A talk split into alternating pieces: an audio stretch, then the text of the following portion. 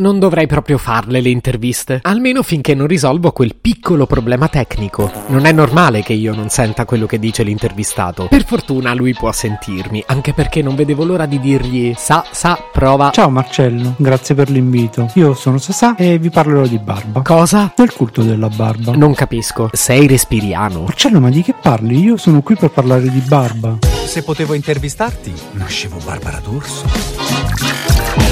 Si chiama Marcello Forcina, dice quello che pensa, pensa poco a quello che dice, ma quando c'è da sudare preferisce quattro chiacchiere e un Campari Spritz.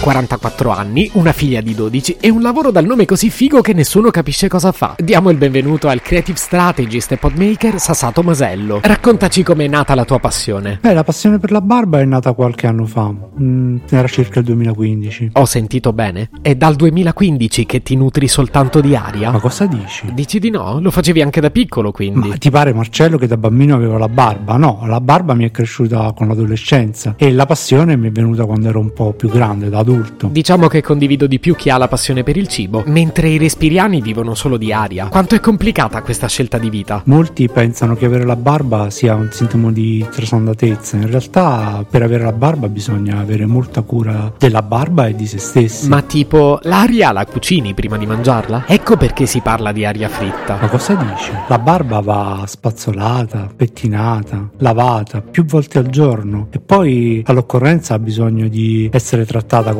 shampoo, balsamo, oli. I classici condimenti della cucina mediterranea. Ti confesso che sono felice di notare qualche punto di contatto con noi onnivori. Questa scelta non ti ha mai creato problemi con amici, mogli, fidanzate, parenti, figli? Tutt'altro, anzi, la barba mi ha creato un'identità. Quasi quasi adesso amici e parenti senza potrebbero non riconoscermi più. Apprezzo molto il tuo coraggio. Anzi, scusami se ti sto facendo le domande che ti fanno sempre tutti. Se mi avessero dato un euro per ogni volta che mi è stato chiesto se avessi caldo con la barba o se mi prodesse, oggi probabilmente sarei ricco. Beh, certo, se non mangi risparmi un sacco di soldi. Aspetta, o lo fai per sembrare più bello? No, Marcello, non ho la barba per sembrare più bello. Meno male perché stavo per dirti che comunque non ci sei riuscito.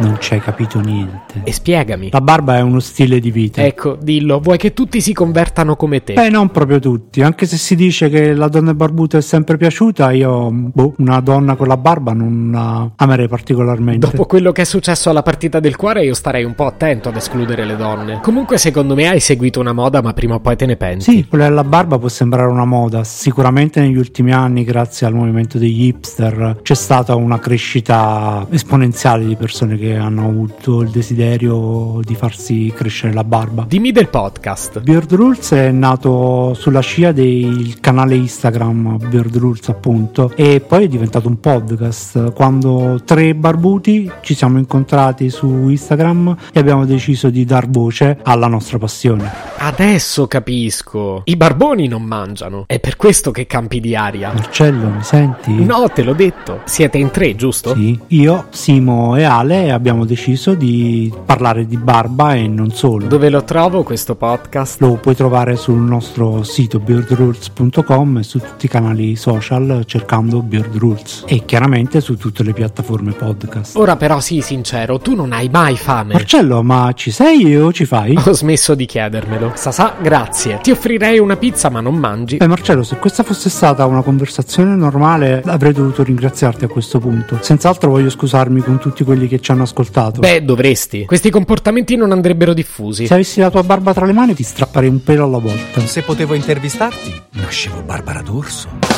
Un podcast inutile, effervescente e tossico, come una pasticca di mentos in una bacinella di Coca Zero. Questa serie è disponibile su Spotify, Apple Podcast, Google Podcast, Spreaker e sulla radio online futuradio.it. Stelline, recensioni e follow sono molto graditi. Per due chiacchiere con Marcello e aggiornamenti sui prossimi inutili episodi, segui il canale Instagram chiocciola nascevo Word oppure cerca su Telegram l'account chiocciola Marcellogram.